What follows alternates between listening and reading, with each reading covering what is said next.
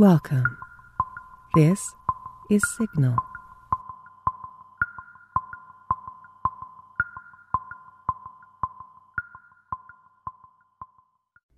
The Strange High House in the Mist by H P Lovecraft. In the morning, mist comes up from the sea by the cliffs beyond Kingsport. White and feathery, it comes from the deep to its brothers the clouds, full of dreams of dank pastures and caves of Leviathan. And later, in still summer rains on the steep roofs of poets, the clouds scatter bits of those dreams that men shall not live without the rumor of old, strange secrets and wonders that planets tell planets alone in the night. When tales fly thick in the grottos of Tritons, and conchs in seaweed cities blow wild tunes, learnt from the Elder Ones. When great eager mists flock to heaven laden with lore, and oceanward eyes on the rocks see only the mystic whiteness, as if the cliff's rim were the rim of all earth, and the solemn bells of boys tolled free in the ether of fairy. Now north of Archaea Kingsport, the crags climb lofty and curious, terrace on terrace, till the northernmost hangs in the sky like a grey frozen wind cloud. Alone it is, a bleak point, jutting in limitless space, for there the coast turns sharp where the great Miskatonic pours out of the plains past Arkham, bringing woodland legends and little quaint memories of New England's hills. The sea folk in Kingsport look up at that cliff as other sea folk look up at the pole star, and time the night's watches by the way it hides or shows the great bear, Cassiopeia, and the dragon. Among them it is one with the firmament, and truly it is hidden from them when the mist hides the stars or the sun. Some cliffs they love, as that whose grotesque profile they call Father Neptune, or the pillared steps they term the causeway, but this one they fear because it is so near the sky. The Portuguese sailors, coming in from a voyage, cross themselves when they first see it, and the old Yankees believe it would be a much graver matter than death to climb it, if indeed that were possible. Nevertheless, there is an ancient house on that cliff, and at evening men see lights in the small paned windows. The ancient house has always been there, and people say one dwells therein who talks with the morning mists that come up from the deep, and perhaps see singular things oceanward at those times when the cliff's rim becomes the rim of all earth, and the solemn boys toll free in the white ether of fairy. This they tell from hearsay, for that forbidding crag is always unvisited, and the natives dislike trained telescopes on it. Summer boarders have indeed scanned it with jaunty binoculars, but have never seen more than the grey primeval roof, peaked and shingled, whose eaves came nearly to the grey foundations, and the dim yellow light of those little windows peeking out from under those eaves in the dusk. These summer folk do not believe that the same one has lived in the ancient house for hundreds of years, but cannot prove their heresy to any real Kingsporter. Even the terrible old man who talks to leaden pendulums in bottles, buys groceries with centuried Spanish gold, and keeps stone idols in the yard of his antediluvian cottage on Water Street, can only say these things were the same when his grandfather was a boy, and that must have been inconceivable ages ago, when Belcher, or Sidney, or Pownell, or Bernard was governor of His Majesty's province of the Massachusetts Bay. Then one summer, there came a philosopher to Kingsport. His name was Thomas Olney, and he taught ponderous things in the College of the Narragansett Bay. With stout wife and romping children he came. His eyes were wary at seeing the same things for many years and thinking the same disciplined thoughts. He looked at the mists from the diadem of Father Neptune and tried to walk into their white world of mystery along the Titan steps of the causeway. Morning after morning, he would lie on the cliffs and look over the world's rim at the cryptical ether beyond, listening to spectral bells and the wild cries of what might have been gulls. Then, when the mist would lift and the sea would stand out prosaic with the smoke of steamers, he would sigh and descend into town, where he loved to thread the narrow olden lanes up and downhill and study the crazy tottering gables and old pillared doorways which had sheltered so many generations of sturdy sea folk. And he even talked to the terrible old man, who was not fond of strangers, and was invited into his fearsome archaic cottage, where low ceilings and wormy paneling hear the echoes of disquieting soliloquies in the dark, small hours. Of course, it was inevitable that only should mark the grey unvisited cottage in the sky, on that sinister northward crag which is one with the mists and the firmament. Always over Kingsport it hung, and always its mystery sounded in whispers through Kingsport's crooked alleys.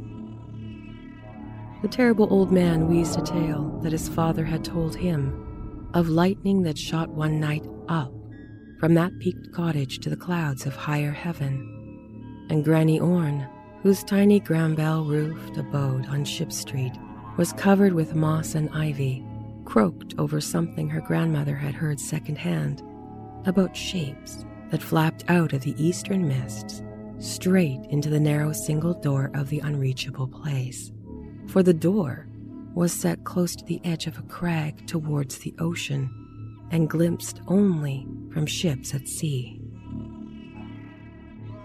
At length, being avid for new strange things, and held back neither by Kingsport's fear or the summer boarder's usual indolence, only made a terrible resolve. Despite a conservative training, or because of it, for humdrum lives breed wistful longings of the unknown, he swore a great oath to scale the avoided northern cliff and visit the abnormally antique grey cottage in the sky. Very plausibly, his saner self argued that the place must be tenanted by people who reach it from inland along the easier ridge beside the Miskatonic's estuary. Probably they traded in Arkham, knowing how little Kingsport liked their habitation, or perhaps being unable to climb down the cliff on the Kingsport side. Only walked out along the lesser cliffs to where the great crag leaped insolently up to consort with the celestial things, and became very sure that no human feet could mount it or descend it on that beetling southern slope. East and north rose thousands of feet vertically from the water, so only the western side, inland towards Arkham, remained. One early morning in August, Olney set out to find the path to the inaccessible pinnacle. He worked northwest along pleasant back roads, past Hooper's Pond and the old brick powder house, where the pastures slope up to the ridge above the Miskatonic and gave a lovely vista of Arkham's white Georgian steeples across the leagues of river and meadow. Here he found a shady road to Arkham, but no trail at all on the seaward direction he wished. Woods and fields crowded up the high bank of the river's mouth and bore not a sign of man's presence. Not even a stone wall or straying cow, but only tall grass and giant trees and tangles of briars that the first Indian might have seen. as he climbed slowly east, higher and higher above the estuary on his left, and nearer and nearer the sea. He found the way growing in difficulty, till he wondered how ever the dwellers in that disliked place managed to reach the world outside, and whether they came often to market in Arkham. Then the trees thinned, and far below him, on his right, he saw the hills and antique roofs and spires of Kingsport. Even Central Hill was a dwarf from this height, and he could just make out the ancient graveyard by the Congressional Hospital, beneath which, rumor said, some terrible caves and burrows lurked.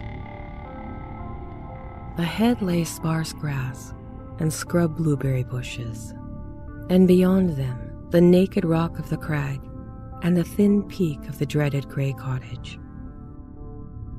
Now the ridge narrowed, and Olney grew dizzy at his loneliness in the sky. South of him, the frightful precipice above Kingsport. North of him, the vertical drop of nearly a mile to the river's mouth. Suddenly a great chasm opened before him, ten feet deep, so that he had to let himself down by his hands and drop to the slanting floor, and then crawl perilously up the natural defile in the opposite wall. So this was the way the folk of the uncanny house journeyed betwixt earth and sky. When he climbed out of the chasm, a morning mist was gathering, but he clearly saw the lofty and unhallowed cottage ahead, walls as gray as rock, and the high peak standing bold against the milky white of the seaward vapors. And he perceived there was no door on this landward end, but only a couple of small lattice windows with dingy bull's-eyes panes leaded in the seventeenth century fashion. All around him was cloud and chaos, and he could see nothing below but the whiteness of limitable space. He was alone in the sky with this queer and very disturbing house. And when he sidled around to the front, and saw the wall stood flush with the cliff's edge, so that the single narrow door was not to be reached save from the empty ether, he felt a distinct terror that the latitude could not wholly explain.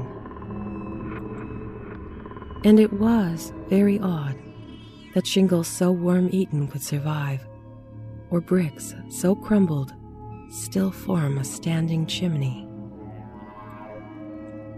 As the mist thickened, Olney crept around to the windows on the north and west and south sides, trying them, but finding them all locked. He was vaguely glad they were locked, because the more he saw of this house, the less he wished to get in. Then a sound halted him. He heard a lock rattle and a bolt shoot, and a long creaking follow, as if a heavy door were slowly and cautiously opened. This was on the oceanward side that he could not see, where the narrow portal opened on blank space thousands of feet in the misty sky above the waves. Then there was a heavy, deliberate tramping in the cottage, and Olney heard windows opening, first on the north side opposite him, and then on the west, just around the corner. Next would come the south windows, under the great low eaves on the side where he stood, and it must be said that he was more than uncomfortable as he thought of the detestable house on one side and the vacancy of the upper air on the other. Then a fumbling came in the nearer casements, and he crept around to the west again, flattening himself against the wall beside the now opened windows. It was plain the owner had come home, but he had not come from the land, nor from any balloon or airship that could be imagined. Steps sounded again, and Olney edged around to the north, but before he could find a haven, a voice called softly, and he knew he must confront his host. Stuck out of the west window was a great black-bearded face, whose eyes shone phosphorescently with the imprint of unheard-of sights. But the voice was gentle, and of a quaint olden kind, so that Olney did not shudder when the brown hand reached out to help him over the sill and into the low room of black oak wainscot and carved Tudor finishings. The man was clad in very ancient garments, and had about him an unplaceable nimbus of sea lore and dreams of tall galleons. Olney does not recall many of the wonders he was told, or even who he was, but says that he was strange and kindly, and filled with the magic of unfathomed voids of time and space. The small room seemed green with a dim aqueous light, and Olney saw that the far windows to the east were not open, but shut against the misty ether with dull thick panes like the bottoms of old bottles. The bearded host seemed young, but looked out of eyes steeped in elder mysteries. From the tales of marvelous ancient things he related, it must be guessed that the village folk were right in saying he had communed with the mists of the sea and of the clouds of the sky ever since there was any village to watch his taciturn dwelling from the plain below. And the day wore on, and still Olney listened to rumors of old times and far places, and heard of how the kings of Atlantis fought with the slippery blasphemes that wriggled out of the rifts in the ocean's floor, and how the pillared and weedy temple of Poseidon is still glimpsed at midnight by lost ships, who know by its sight that they are lost. Years of the Titans were recalled, but the host grew timid when he spoke of the dim first age of chaos, before the gods or even the elder ones were born, and when only the other gods came to dance at the peak of Hatheg-Kla, in the stony desert near Ulthar, beyond the river Skai. It was at this point there came a knocking on the door, that ancient door of nail-studded oak, beyond which lay the abyss of white cloud. Olney started in fright, but the bearded man motioned him to be still, and tiptoed to the door to look out through a very small peephole. What he saw he did not like, so he pressed his fingers to his lips and tiptoed around to shut and lock the windows before returning to the ancient settee beside his guest.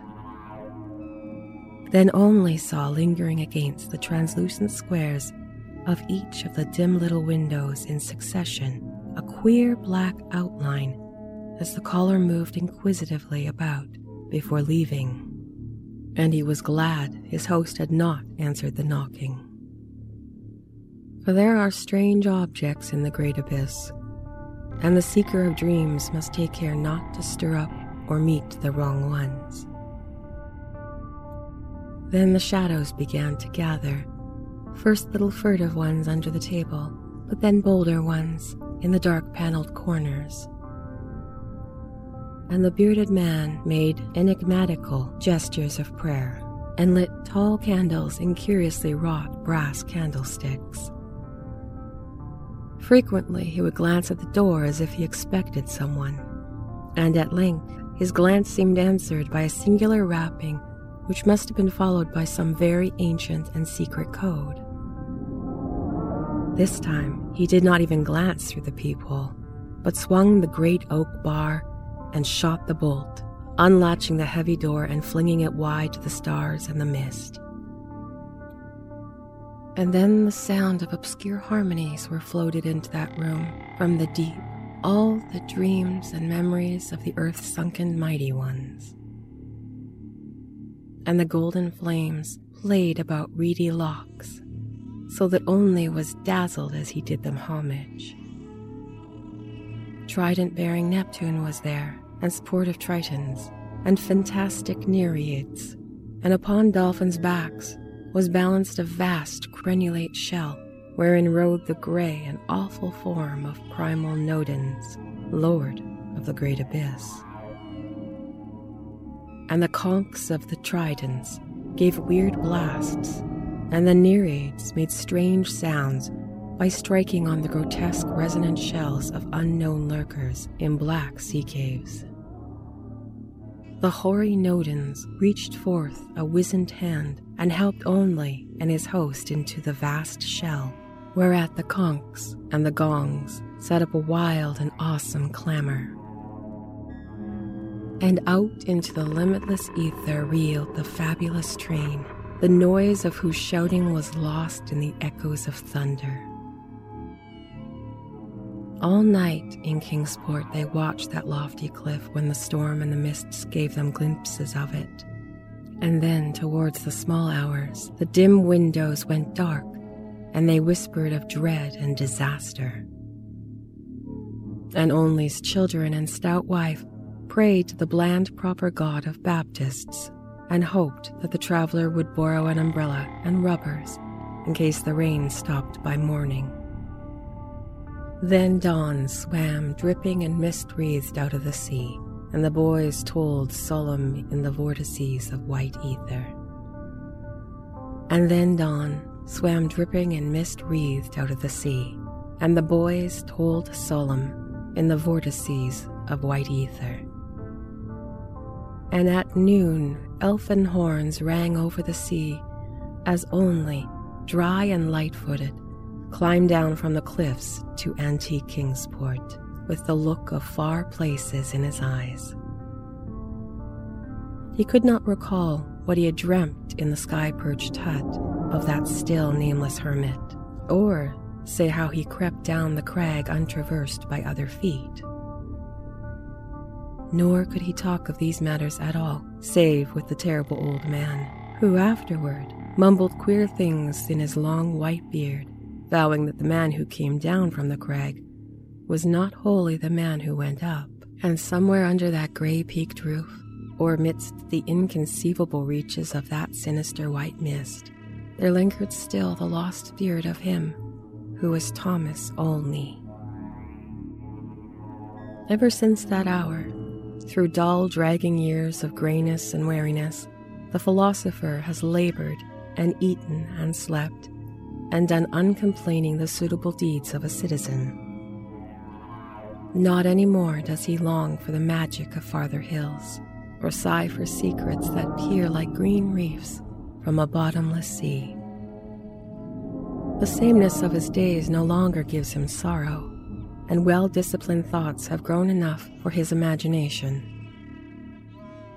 His wife waxes stouter, and his children older and proser, and more useful, and he never fails to smile correctly with pride when the occasion calls for it.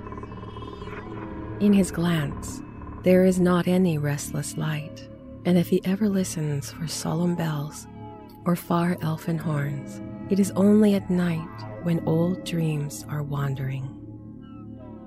He has never seen Kingsport again, for his family disliked the old houses and complained that the drains were impossibly bad. They have a trim bungalow now in Bristol Highlands, where no tall crags tower, and the neighborhoods are urban and modern. But in Kingsport, strange tales are abroad, and even the terrible old man admits a thing untold by his grandfather. For now, when the wind sweeps boisterous out of the north, past the high ancient house that is one with the firmament, there is broken, at last, that ominous brooding silence ever before the bane of Kingsport's maritime cotters. And the old folk tell of pleasing voices heard singing there, and of laughter that swells with joys beyond earth's joys, and say that at evening the little low windows are brighter than formerly. They say, too, that a fierce aurora comes oftener to that spot, shining blue in the north with visions of frozen worlds, while the crag and the cottage hang black and fantastic in the wild coruscations and the mists of the dawn are thicker, and the sailors are not quite sure that the muffled seaward ringing is that of the solemn boys. Worst of all, though, is the shriveling old fears in the hearts of Kingsport's young men, who have grown prone to listening at night to the north wind's faint, distant sounds. They swear no harm or pain can inhabit the high-peaked cottage, for in the new voices, gladness beats, and with them the tinkle of laughter and music. What tales the sea mists bring to that haunted and northernmost pinnacle, they do not know, but they long to extract some hint of the wonders that knock at that cliff-yawning door when the clouds are thickest. And patriarchs dread, lest someday, one by one, they seek out the inaccessible peak in the sky, and learn what centered secrets hide beneath the steep, shingled roof that is part of the rocks and the sky and the ancient fears of Kingsport. That those venturesome youths will come back, they do not doubt, but they think the light might be gone from their eyes and the will from their hearts. And they do not wish quaint Kingsport, with its climbing lanes and archaic gables, to drag listless down the years, while voice by voice the laughing chorus grows stronger and wilder in that unknown and terrible eyrie where the mists and the dreams of mists stop to rest their way from the sea to the skies. They do not wish the souls of their young men to leave the pleasant hearths and gable-roofed taverns of old Kingsport, nor do they wish the laughter and song in that high rocky place to grow louder. For as the voice which has come has brought fresh mists from the sea, and from the north fresh lights, so do they say that still other voices bring more mists and more lights, till perhaps the olden gods, whose existence they only hint at in whispers for fear of the congregational parson might hear, may come out of the deep from unknown Kadath in the cold waste, and make their dwelling on the evilly appropriate crag, so close to the gentle hills and valleys of the quiet, simple fisherfolk. This they do not wish, for to plain people, things not of earth are unwelcome, and besides, the terrible old man often recalls that Olney said about a knock that the lone dweller feared, and the shape seen black and inquisitive against the mist through those queer, translucent windows of leaded bullseyes. All these things, however, the elder ones only may decide. And meanwhile, the morning mist still comes up by that lovely vertiginous peak with the steep ancient house, that grey, low-eaved house where none is seen, but evening brings furtive lights, while the north wind tells of strange revels.